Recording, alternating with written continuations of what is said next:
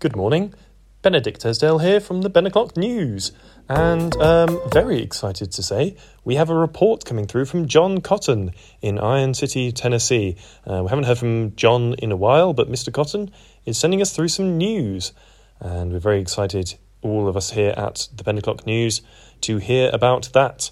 Uh, if you're interested in my news, I am still in Marrakesh, Morocco, and I will be updating everyone on more Moroccan news uh, tomorrow and thereafter. But for now, it's my great pleasure to hand you over to John Cotton from Iron City, Tennessee. What have you got for us, John? Howdy, partner. John Cotton here, reporting from Iron City, Tennessee.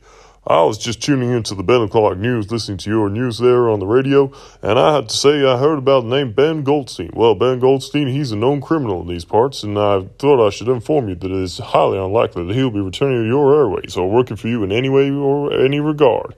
I've got to say, I'm surprised to hear that Ben Goldstein was working with you in the first place. Uh, knowing what he did and knowing how he did it, well, it's very unfortunate that he was working for you, and it's very unfortunate that you wanted to be working with him, because if you were associated with him and he's a known criminal, well, I'm afraid that makes you a known criminal as well. You've been harboring a criminal along your airwaves. You've been working with a criminal, you've been working to get a criminal onto work, and you've been working with that criminal as hard as you possibly can, and he's going to be working harder than he possibly can to be a known criminal, and he's going to be engaging in criminal activity.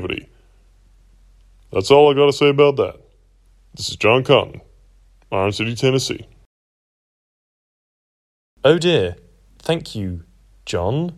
I will certainly look into that allegation. Uh, that's all from us at the Ben O'Clock News.